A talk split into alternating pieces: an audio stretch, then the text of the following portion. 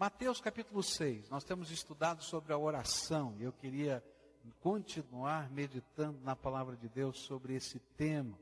Eu quero aprender a orar com o Senhor Jesus.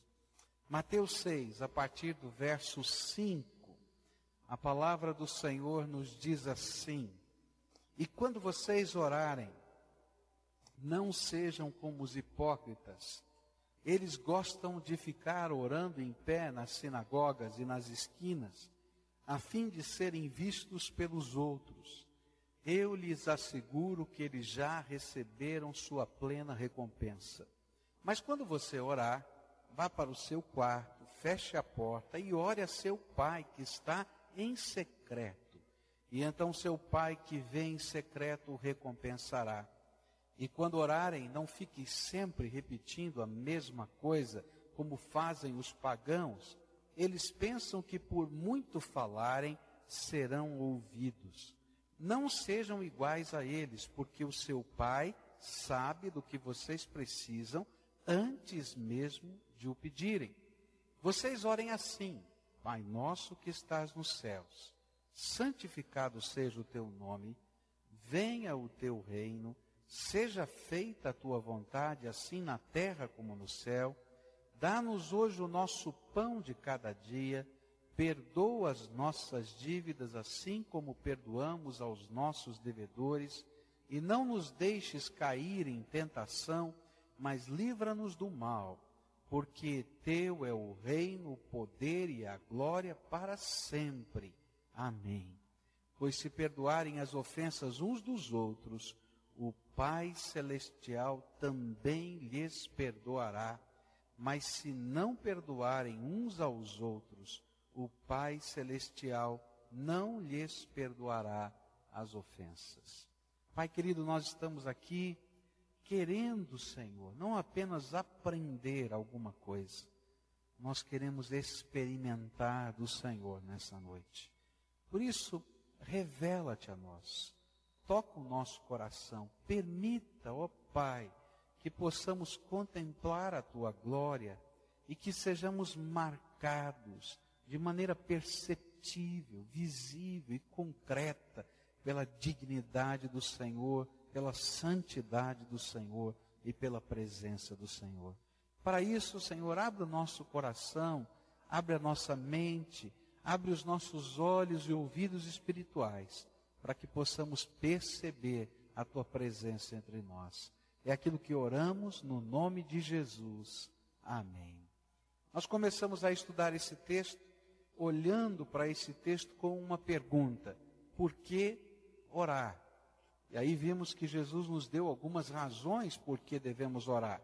A primeira delas é porque o reino pertence a Deus. O propósito eterno a direção para todas as coisas, o controle de tudo está nas mãos do Todo-Poderoso. Então devemos orar, porque Ele tem o controle. Aprendemos também que devemos orar porque dele é o poder. Deus tem todo o poder no céu e na terra. Todo o universo foi criado pela palavra do seu poder. E é esse Deus Todo-Poderoso que vai estar ouvindo a nossa oração. Por isso, devemos orar.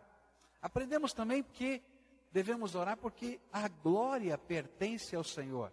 Também entendemos que devemos orar porque a eternidade pertence a Deus. Quando nós estamos orando, nós que às vezes estamos tão intoxicados pela temporalidade, pelas coisas que estão passando, começamos a olhar o mundo e a perceber a vida com os olhos da eternidade, porque Deus é o Deus de toda a eternidade e Ele revela essas intenções eternas. E terminamos essa primeira parte lembrando que Ele é o nosso Pai amado. Aquele que, apesar de ser tão grandioso, tão glorioso, tão tremendo, Ele se inclina para nós para ouvir. A semelhança de um pai que brinca com o seu filho, ele senta no chão para que a gente possa estar junto dele, ser abençoado pela sua presença. Ele recolhe as nossas lágrimas no seu odre e ele responde as nossas orações. A pergunta que eu vou fazer ao texto agora é: bom, se eu devo orar, como deve ser a nossa oração? De que jeito deve ser a nossa oração?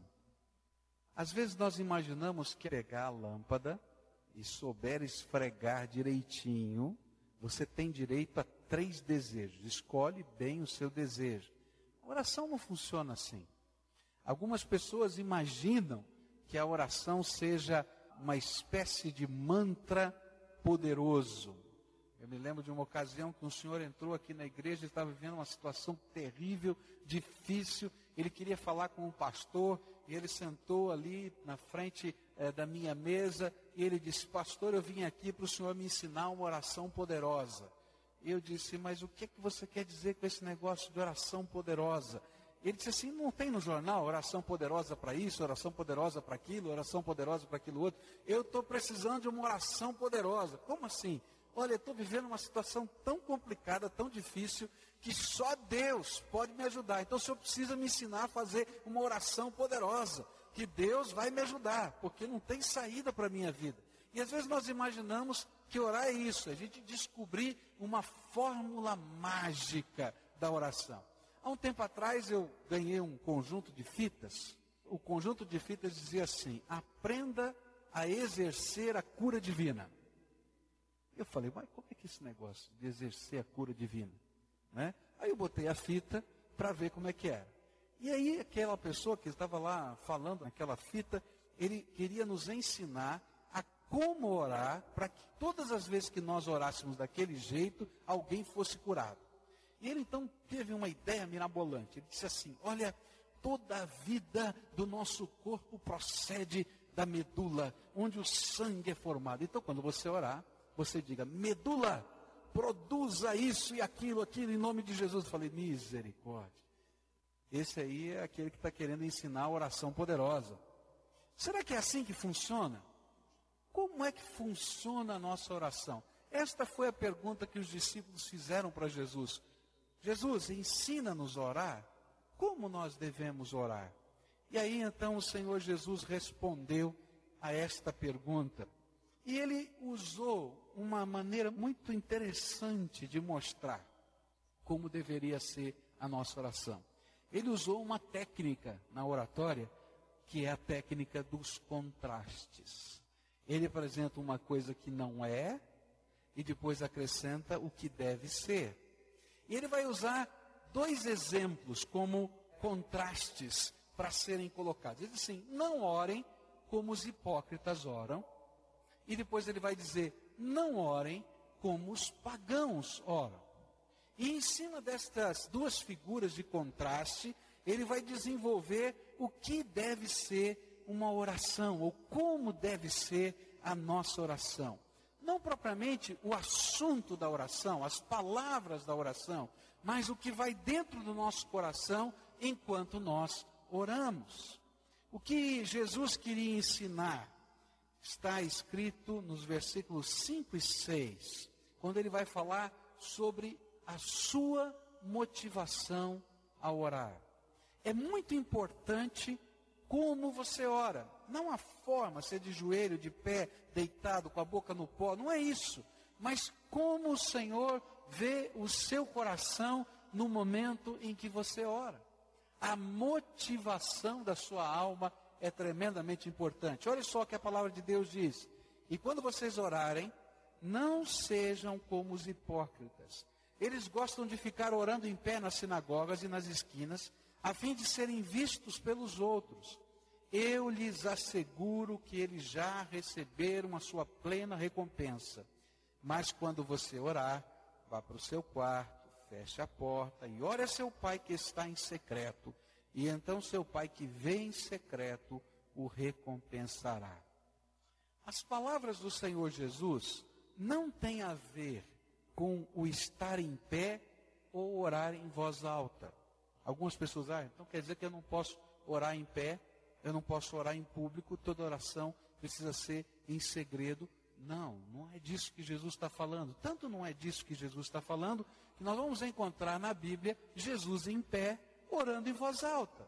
Por exemplo, quando ele vai fazer a ressurreição de Lázaro, ele começa a sua oração em voz alta, em pé, diante do túmulo, e diz: Pai, eu estou orando assim para que eles saibam que o Senhor é que vai fazer isso. E aí ele começa a sua oração. A questão não é a forma, se em pé, em voz alta, diante dos outros ou não. O que está em foco, foco aqui é a motivação que nos leva à oração. Por trás dessas palavras tem uma crítica aos escribas e fariseus. Ainda que não apareça a palavra escribas e fariseus, é esta imagem. Todo mundo começou a lembrar o que, que significava ficar nas esquinas, em pé. A imagem veio na mente de todo mundo. E ele estava olhando para aqueles homens dizendo: não é assim que se ora. Porque a motivação deles é uma motivação hipócrita, uma motivação mentirosa, uma motivação errada para buscar a presença de Deus. Eles não estão desejando intimidade com Deus. Eles simplesmente querem ser notados como pessoas espirituais, religiosamente destacadas das outras. Por isso, esse tipo de oração não seria atendida pelo Pai. Afinal de contas, o que eles queriam era notoriedade, notoriedade já tiveram, então o Pai não vai responder mais nada. Então a pergunta que surge naturalmente desse contraste é: que tipo de motivação deve nos levar em direção da oração? O que, é que Deus espera encontrar no teu coração quando você ora? A primeira coisa que eu aprendo nesse texto está naquela pequena expressão: vá para o teu quarto. O que, que Jesus queria dizer com isso? Olha, vá para o teu quarto. O quarto é o lugar onde nós reservamos para nossa intimidade. Não é assim? A gente não leva qualquer pessoa para o nosso quarto. A gente leva para a sala. Se for uma pessoa muito chegada, a gente abre a porta da sala e permite que a pessoa entre nos outros cômodos da casa, porque ali representam o lugar da nossa intimidade lugar onde estão guardadas, arrumadas ou desarrumadas nossas coisas, não é? O lugar onde nós dormimos, o lugar em que nós reservamos para nós mesmos. O que Jesus queria que estivesse acontecendo no nosso coração quando orássemos era o desejo de experimentar no íntimo do nosso ser a presença gloriosa do Senhor da nossa vida. Intimidade. Intimidade com Deus é aquilo que Ele espera encontrar como motivação dentro do teu coração. Oração, segundo Jesus, deve ser uma busca ardente de intimidade com Deus. É nesse momento que nós falamos com Ele das coisas mais profundas do nosso ser. Mas é neste momento que ele fala conosco e nos revela a sua vontade e o seu poder e nos marca com a sua glória. Muita gente imagina que oração seja um grande monólogo. E se você imagina que a oração é um grande monólogo, eu tenho que concordar com você que a oração é a coisa mais chata que tem na face da terra. Mas eu tenho descoberto que a oração não é um monólogo. E é disso que faz a oração algo tão especial. Quando a gente aprende essa lição da motivação da nossa alma, e a gente começa a buscar o Senhor, porque a gente quer encontrar com Ele, a gente quer ouvir a voz dEle, a gente quer ter discernimento que vem do alto, a gente quer que Ele mostre a Sua vontade para coisas específicas da nossa vida, a oração se torna um grande diálogo, onde eu abro o meu coração para o Pai, e me desnudo. Falo do que vai dentro da minha alma, falo das coisas que estão acontecendo dentro de mim. Algumas eu enxergo, outras eu não percebo. E tantas vezes o Espírito Santo vem e nos revela coisas dentro de nós. E lá naquele momento de intimidade, nós estamos buscando exatamente isso: um Deus que fala conosco, que se revela a nós, que toca a nossa alma. E Jesus disse: Olha, se você está buscando esse tipo de relacionamento através da oração, então você vai encontrar.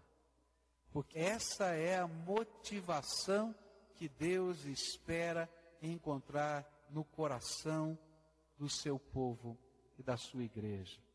É interessante perceber que nas cartas do Apocalipse, o Senhor Jesus manda um bilhetinho para uma igreja muito especial, a igreja de Éfeso.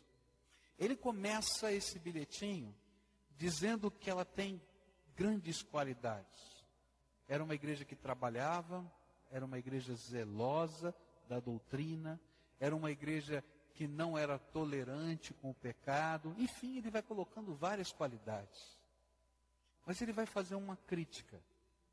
Ele vai dizer que aquela igreja havia perdido uma coisa muito especial. Ele vai dizer: Olha, não posso é, dizer que está tudo bem, porque vocês têm deixado o seu primeiro amor. Sabe o que é que Jesus quer encontrar no coração daquele que ora? O amor por Ele. Um desejo ardente de ser tocado por Ele um desejo ardente de ter intimidade com Ele, um desejo ardente de ser renovado dentro da sua alma pelo Espírito Santo de Deus. E sabe o que acontece? É que muitos de nós, ao longo da jornada da vida, nós vamos perdendo esse primeiro amor, esse sabor gostoso da descoberta de uma intimidade profunda. Sabe como é que funciona o primeiro amor na nossa vida? Um dia você andava longe de Deus, você andava distante da graça, você acreditava que Deus estava vivendo lá no céu, cuidando dos problemas dele, e você tinha que cuidar aqui dos seus problemas, e de repente você fez uma grande descoberta. A descoberta de que Deus te ama, de que Deus é poderoso, que Ele perdoa os seus pecados e mais, que Ele pode habitar o seu coração e pode se revelar a você. E aí você descobre um Deus vivo que pode morar aqui dentro. E aí nasce dentro de você um sentimento novo. Nasce dentro de você a alegria da salvação. Nasce dentro de você uma descoberta. Você quer mais dessa graça de Deus. Você tem uma fome destas coisas do Espírito diferenciadas. Esse é o primeiro amor. Uma busca e uma descoberta da intimidade com Deus. Mas quando a intimidade vira religiosidade, e a oração faz parte da nossa vida simplesmente para cumprir um calendário. Então eu oro na hora do almoço, na hora do jantar, levanto de manhã, mando um bilhetinho para o céu, Senhor me abençoa, estou saindo, estou atrasado, desculpa, amanhã a gente conversa e tal, etc. Ou a gente ora no culto, aquela fome, aquele desejo de espiritualidade não está mais dentro de nós. Aquele desejo e aquela fome de intimidade não está dentro de nós. Aí o Senhor Jesus vai dizer assim: não ore como os escribas e fariseus que eram profissionais da religião, mas aquela oração era vazia e hipócrita, porque não saía de dentro da alma como uma busca de quem quer experimentar mais de Deus. Mas orem, fechando a porta do quarto e descobrindo que é possível experimentar coisas novas do Espírito Santo de Deus. Eu tenho uma pergunta para você. Quando foi a última vez em que o Espírito de Deus, sozinho com você, não num culto, não no templo, mas você e ele, quem sabe andando na rua, quem sabe dentro do seu carro, quem sabe lá no seu quarto ou em outro lugar, falou ao seu coração. Quando foi a última vez que isso aconteceu? Querido, se essa sua resposta é não foi hoje, então entra para dentro do teu quarto. Porque Deus quer falar com você e quer revelar alguma coisa nova dele mesmo para você. E esta é a essência da oração. A segunda coisa que esse trecho me ensina, olhando para os escribas e fariseus, dizendo: olha, não copiem esse jeito, mas entra no teu quarto. E que mais que ele falou? Fecha a porta. Não é isso? Entra no teu quarto. Olha, busca, me busca com intimidade, mas fecha a porta. Me busca com exclusividade. Sabe por que é tão difícil para nós, às vezes, ouvirmos a voz de Deus? Porque a gente não fecha a porta. Ou seja, a gente não separa um tempo de exclusividade na presença de Deus. Eu quero ouvir a voz do Senhor. Meus irmãos, eu quero dizer uma coisa para os irmãos. Toda vez que você quiser orar desse jeito, para ouvir a voz de Deus, para abrir o seu coração com Ele, o inimigo vai tentar entulhar a tua vida. Vai tocar o telefone, vai chegar visita em casa, vai acontecer alguma coisa estranha para que você não tenha como ter exclusividade ou dar exclusividade a Deus. Por isso, esse tipo de oração é uma oração intencional, onde eu tomo algumas medidas práticas para que eu possa não somente buscar intimidade com Deus, mas eu possa desfrutar e revelar com exclusividade o meu desejo de Deus. A palavra de Deus nos diz que quando o Senhor disse para Moisés construir a tenda, e é interessante que quem nos convida a isso é Deus. Gente, é uma inversão de valores, tá? Dá para pensar nisso? Que coisa tremenda. Eu deveria ter desejo ardente de entrar na sala do trono de Deus. E ele me convidou. Eu posso entrar? Mas é Deus quem está sempre nos chamando, a dizendo: Vem cá, meu filho. Teu lugar está aqui. Quando o Senhor disse para Moisés: Olha, constrói a tenda, ele deu uma ordem ele disse assim: Você vai construir a tenda fora do arraial, fora do acampamento. Por quê? Porque no meio do acampamento a gente não consegue orar. A gente não consegue buscar a presença de Deus. Todas as coisas estão acontecendo. As mulheres têm uma capacidade maravilhosa. Elas conseguem fazer dez coisas ao mesmo tempo, né? Tem até uma charge de um, de um livro que eu vi outro dia, era muito interessante estava uma mulher com o telefone aqui no pescoço, ela com a mão na panela, aqui mexendo, e com o outro pé ela cuidava do garotinho que estava no chão.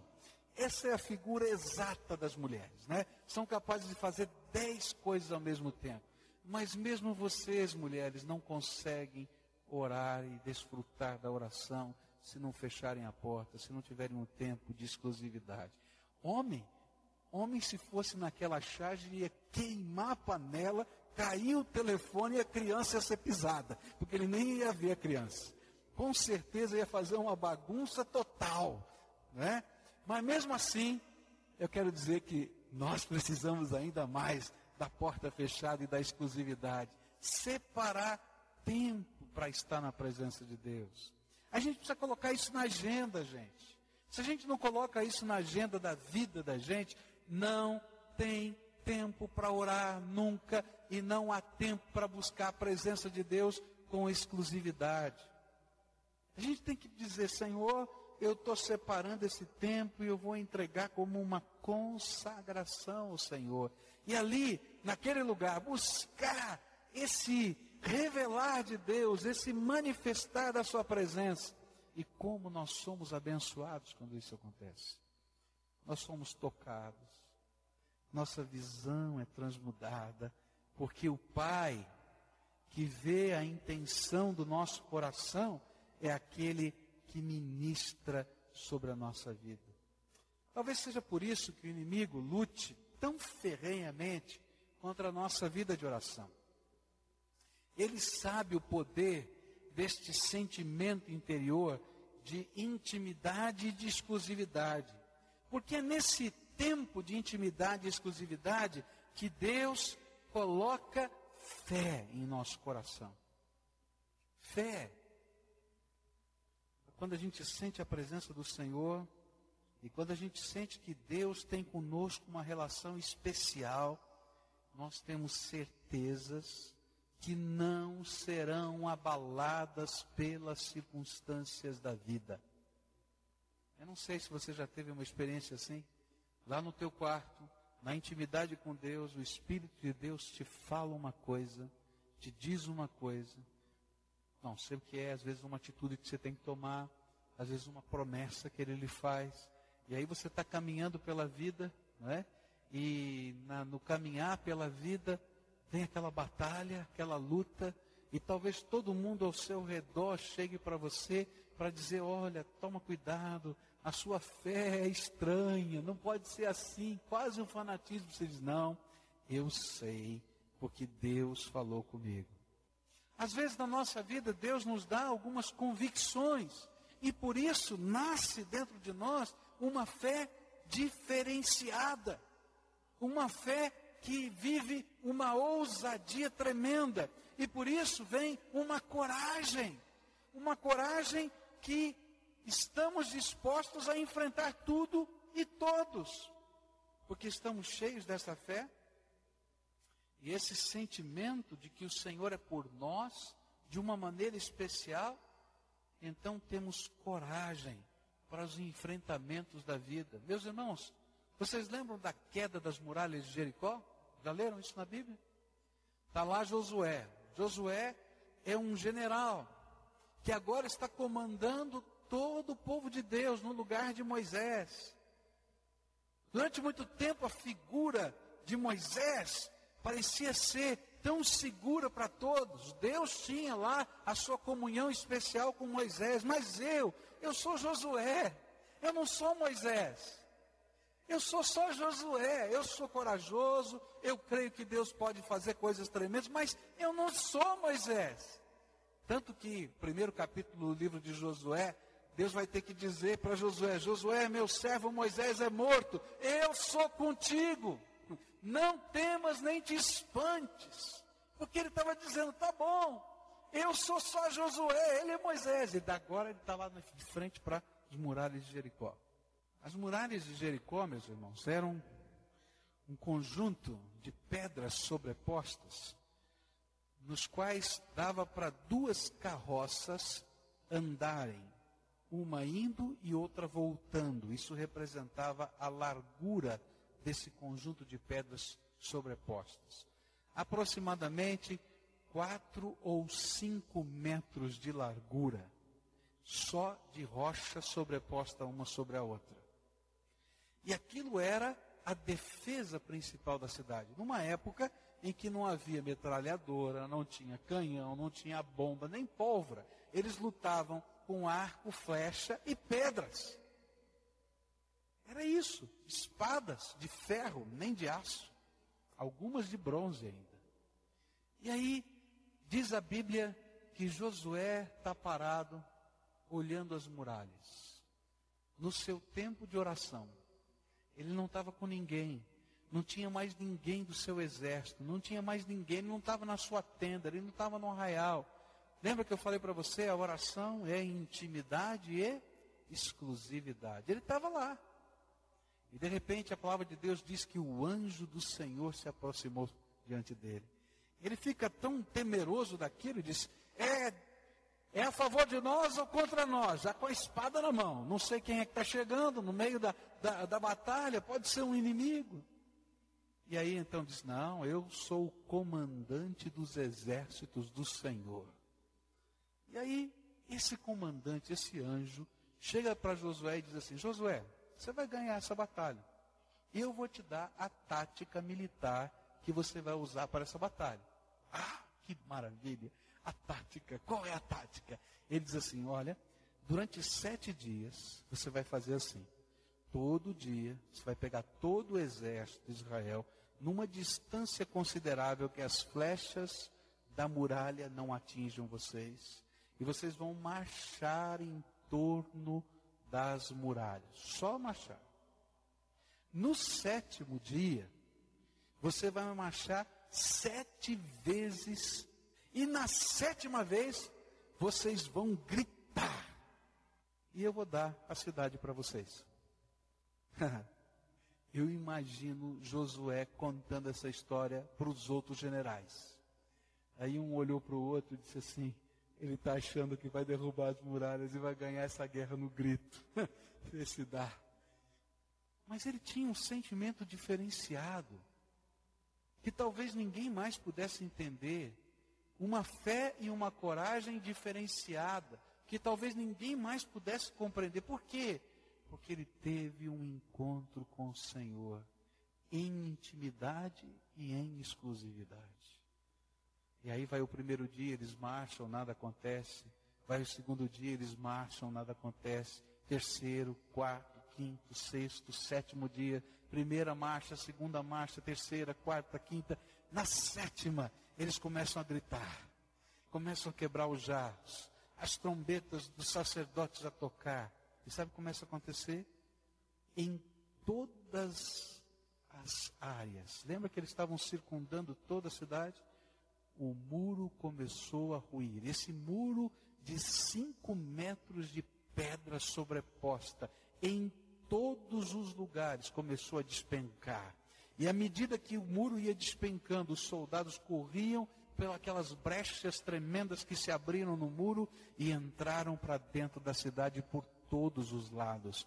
Porque o Deus Todo-Poderoso tinha se revelado, tinha falado ao seu servo no tempo de intimidade e no tempo de exclusividade. Meus irmãos, é nessa hora que a nossa fé é construída, é nessa hora que a nossa coragem vai sendo solidificada, é nessa hora que temos discernimento espiritual, porque ali Deus fala conosco, abre os nossos olhos, nós percebemos a nossa própria vida e o que nos cerca. Deus fala. E às vezes nós não gostamos muito do que, do que Deus nos fala nesse tempo. Eu me lembro de uma vez que eu estava orando, conversando com Deus, e Deus começou a esquadrinhar o meu coração.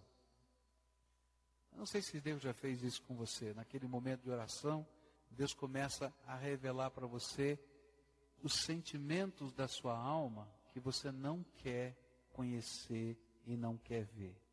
É interessante como esses sentimentos ficam guardados dentro da gente e a gente não, não, não percebe.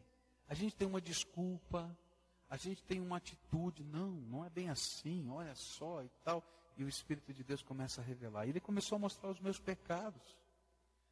Gente, eu não podia me esconder de Deus, as lágrimas começaram a cair, porque eu me senti o pior de todos os pecadores na face da terra. Mas sabe o que é tremendo? É que naquela hora que eu me senti o pior dos pecadores na face da terra, eu fui visitado pelo poder de Deus que perdoa. E que gostoso foi naquele momento de intimidade sentir que apesar de eu ser o pior dos pecadores da face da terra, Deus está tratando a minha vida e se importa comigo. É nessa hora, meus irmãos, que nós discernimos a nós mesmos. A terceira e última coisa que eu queria deixar com você sobre esse contraste, que você não seja como os hipócritas. É que quando nós estamos nessa presença de Deus, o Senhor Jesus disse: Olha, entra no teu quarto, fecha a porta e diz ainda: Ore a seu pai que está em secreto, e então o seu pai que vê em secreto o recompensará. A terceira motivação é que esse tipo de oração não se contenta com menos do que uma resposta de Deus. A pessoa não está ali para cumprir uma obrigação religiosa, nem para ferir a sua espiritualidade diante dos olhos dos outros. Ela se colocou diante de Deus para buscar dele uma resposta. E foi esse tipo de atitude que Jesus incentivou a que tivéssemos toda vez que orássemos. Você está com a porta fechada, em intimidade, em exclusividade, você não vai sair dali enquanto o Senhor não responder. Você lembra de Jacó? No vale de Jaboque? A Bíblia diz que quando ele viu o anjo do Senhor, ele estava com seu coração aflito, porque ele tinha que se encontrar com seu irmão que o havia jurado de morte. E o seu irmão, a notícia é que ele vinha agora marchando na direção de Jacó com 400 soldados. A coisa não era boa. E ele então faz uma oração. E quando o anjo do Senhor vem, ele se agarra com o anjo e diz assim: Olha, eu não deixo você embora daqui enquanto você não me abençoar. O que Jesus está dizendo é o seguinte: quando a gente vai para esse encontro íntimo, exclusivo com o Senhor, a gente vai buscando o Senhor, o toque do Senhor, a resposta do Senhor, a manifestação do Senhor. E Deus vai se manifestar. Essa é a promessa dele, promessa do Senhor Jesus. Agora, olha só o que o Evangelho de Lucas coloca nesse mesmo lugar, quando ele fala sobre esta oração, a oração que nós chamamos do Pai Nosso. Olha só o que ele acrescenta. Por isso lhes digo: peçam e lhes será dado. Busquem e encontrarão. Batam e a porta lhes será aberta. Pois todo o que pede recebe, o que busca encontra, e aquele que bate a porta será aberta. Qual pai entre vocês, se o filho lhe pedir um peixe e em lugar disso lhe dará uma cobra? Ou se pedir um ovo, lhe dará um escorpião? Se vocês, apesar de serem maus, sabem dar boas coisas aos seus filhos, quanto mais o Pai que está nos céus dará o Espírito Santo a quem o pedir. Bata. E o que vai acontecer? Vai se abrir a porta. Não é isso? Busca. O que, que vai acontecer? Vai encontrar. Peça. E o que vai acontecer? Receber. Mas não como aquele que está simplesmente cumprindo uma obrigação, um ritual, mas como aquele que quer conhecer o coração do seu Senhor. Eu queria nessa hora orar com você. Primeiro, eu queria orar uma coisa muito simples. Muito simples. E eu queria fazer um desafio com você aqui. Eu queria que você fizesse um voto com Deus a partir de hoje. E eu vou colocar tempo nesse voto. Tá? Porque às vezes a gente faz um voto e não cumpre. E a Bíblia diz que todo voto que não é cumprido, tolo é quem o faz. Não é verdade? Nos próximos 30 dias, tá certo? Eu queria desafiar você a fazer um voto ao Senhor. O voto é simples. Você separar um tempo. E eu não vou colocar um grande tempo, porque tolo é aquele que faz o voto e não o cumpre. Eu vou pedir para você separar 15 minutos. É muito? É muito? Não é. Não é? 15 minutos é o tempo do intervalo do seu cafezinho lá na empresa. Só isso. Mas você vai fazer exatamente aquilo que a gente aprendeu aqui. Você vai para um lugar de exclusividade. Não sei se vai ser o seu quarto, se vai ser debaixo de uma árvore, se vai ser dentro do banheiro. Alguns só conseguem ter essa paz dentro do banheiro, então fecha a porta do banheiro. Vai ser lá na garagem, dentro do seu carro, não sei onde. E você vai buscar a face de Deus. Como quem busca um encontro com o Todo-Poderoso. Não é para cumprir uma tabela, não é para cumprir um pacto religioso. Entende isso?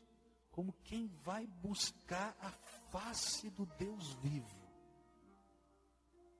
E olha, durante esses 30 dias, que você estiver buscando a face do Deus vivo, coloca tudo, tudo, tudo, tudo que aflige o teu coração diante do Pai. E faça prova dele. Se o Deus Todo-Poderoso que vê em secreto não vai responder poderosamente na tua vida. É muito simples, não é? Não tem nada de extraordinário. Mas é o que a palavra de Deus nos ensina. O que acontece muitas vezes é que a gente ouve a palavra de Deus, a gente lê a palavra de Deus, e a gente nunca transforma isso numa coisa prática. E eu queria desafiar você nesses próximos 30 dias experimentar algo novo. Algo novo. Eu tenho certeza que coisas tremendas da graça de Deus vão acontecer. Eu tenho certeza que milagres vão acontecer. Eu não tenho dúvida. Porque a gente vai sair da dinâmica do tempo para a dinâmica da eternidade. A gente vai sair da dinâmica da correria para a dinâmica daquele que quer ouvir a voz de Deus. E vou te dizer mais. Se você sentir o sabor da comunhão com o Espírito Santo de Deus, você não vai querer perder mais essa bênção nunca mais. Há um livro que fala que Deus tem uma prateleira, uma ilustração, lá no céu, numa sala, uma prateleira, onde Ele guarda todas as bênçãos que Ele gostaria de derramar sobre nós e que nós nunca buscamos. Quando a gente começa a entrar nesse momento de intimidade de exclusividade com Deus, aquela prateleira começa a se esvaziar, porque Deus começa a derramar aquelas bênçãos que Ele gostaria de derramar e, e a gente não buscou do Senhor. Agora eu quero dizer uma coisa para você. Não somente coisas de Deus vão acontecer na tua vida, como Deus vai começar a trabalhar o teu coração. Nesses dias que você estiver buscando a face de Deus, para para ouvir a voz de Deus. Você não fica falando o tempo todo. Pergunta para Deus o que Ele quer te ensinar. O que, que Ele quer tocar na tua alma. Como Ele quer tocar na tua alma. O que, que Ele quer revelar para você de você mesmo e da sua vida. Separa um versículo da palavra de Deus e medita nele. Sabe o que é meditar? Ficar ruminando. Senhor, o que, que tem aqui na tua palavra para mim? Fala comigo. Eu quero te conhecer, Senhor. Abre os meus olhos para que eu te veja. Gente, vocês vão ver o poder de Deus se manifestando na sua vida. Não tem segredo, queridos. Deus é o grande segredo que já foi revelado através de Jesus. Não tem segredo. Orar é simplesmente ter intimidade com Deus, só isso. Não tem uma fórmula mágica, não tem um lugar mágico, não tem uma palavra mágica. O que tem é um Deus todo-poderoso que nos abençoa e nos ama. Fala com Ele, abre o teu coração para Ele. Você vai ver como as coisas vão começar a mudar. Agora também vão, vai ver que o inimigo vai fazer de tudo para você não cumprir esse compromisso. Vai estourar cano, vai furar pneu, vai, vai chegar atrasado. É, não estou brincando não. Porque ele sabe quão poderoso é o Deus que ouve as nossas orações. Você concorda em fazer esse compromisso com Deus? Quer experimentar? Quer experimentar? Então pensa aí no teu coração e na tua agenda, qual vai ser o tempo que você vai colocar para Deus? Teus 15 minutos serão quando? Pensa nisso. Eu tenho um colega que disse assim: Sabe, pastor, quando você me desafiou a isso, eu descobri que eu gastava cerca de cinco minutos por dia só para aquecer meu carro. Eu sou tão assim, metódico, que eu não saio sem esquentar o meu carro primeiro. E eu descobri, puxa vida, eu dou mais valor para o meu carro do que para Deus. Então eu descia, ficava lá na garagem, entrava lá no carro e gastava o meu tempo na presença de Deus. Cada um vai achar a sua alternativa para intimidade e exclusividade. Mas eu queria que você colocasse isso diante de Deus agora. E faz o seu compromisso com Ele. Senhor, nesses próximos 30 dias, começando hoje, vou achar um jeito. Eu me comprometo contigo a separar pelo menos 15 minutos todos os dias para ter um encontro de exclusividade e de intimidade com o Senhor. Eu vou te buscar, mas fala comigo. Eu vou clamar, mas revela-te a mim.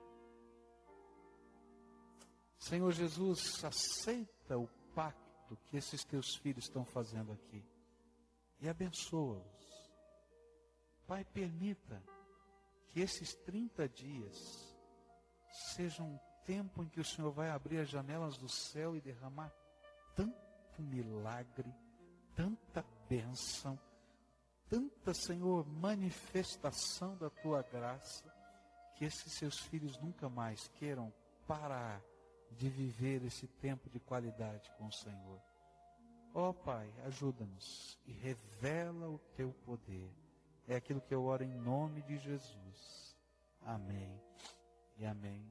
Mas eu queria agora orar por aquelas pessoas que estão passando por lutas, por aflições, por dificuldades. Talvez você está ouvindo tudo isso, está dizendo, pastor, está certo, eu vou tentar. Mas eu estou vivendo um tempo tão difícil. Será que Deus vai ouvir a minha oração? Deus vai ouvir. Mas como aqueles quatro amigos de um paralítico que estava tão desanimado que não podia crer que Jesus podia curá-lo. E aqueles quatro amigos carregaram a maca e o desceram do telhado aos pés do Senhor Jesus. Eu queria orar por você assim. Como um daqueles amigos e outros estarão aqui, orando junto com você. Para que Deus o visite, para que Deus o toque, para que Deus manifeste a sua graça para que haja dentro de você um renovar da fé no meio dessa batalha e a graça do Senhor te fortaleça. Cremos num Deus todo-poderoso que nos visita, que nos toca e que nos abençoa. E eu quero orar com você agora. Senhor Jesus, eu sou pecador, de carne e osso, não há poder em mim, não há força nas minhas palavras. Mas, Senhor, eu quero confessar de todo o meu coração que eu creio que Tu és o Deus Todo-Poderoso, Senhor dos céus e da terra, e que eu creio nas Tuas promessas. E a Tua palavra nos diz que tudo quanto pedíssemos ao Pai, em nome de Jesus, o Senhor faria para que o Pai fosse glorificado na obra do Teu Filho. E eu quero te pedir, Senhor Jesus, abençoa eu não sei, Senhor, o tipo de bênção que eles precisam. Alguns, Senhor, talvez estejam vivendo uma batalha muito grande, familiar. Eu quero te pedir, entra nessa casa agora, em nome de Jesus. Senhor Jesus, olha para a aflição dessas pessoas. E eu quero te pedir, vem com o teu poder, intervenha. Faça coisas que nós não conseguimos nem imaginar. Para a glória do Senhor, para a alegria desse teu povo. Talvez tenhamos pessoas aqui enfermas, Senhor. Que o corpo está machucado, que a alma está machucada. Talvez tenhamos pessoas, Senhor, magoadas dentro do seu coração. Eu não sei, Senhor, o que vai, mas eu sei que tu conheces cada um e tu podes todas as coisas. Por isso eu quero te pedir, Senhor, abençoa estas vidas em nome de Jesus. Abençoa, Senhor Jesus. Abençoa, Senhor Jesus. De tal maneira que essas pessoas se transformem, Senhor, em cartas vivas, em cartas abertas para o mundo, da glória do Deus vivo e do amor do Senhor por eles. Ó oh, Senhor, revela a tua glória agora e que nesse momento o teu Espírito se manifeste na fraqueza dessas vidas é aquilo que eu oro em nome de Jesus. Senhor Jesus, toma, Senhor, aqueles que estão passando por problemas financeiros aqui. Ó Senhor, tem tanta gente aflita nessa terra por causa dos recursos. A tua palavra nos diz que o Senhor é quem nos sustenta. E eu quero te pedir, abençoa estas vidas em nome de Jesus. Amém e amém.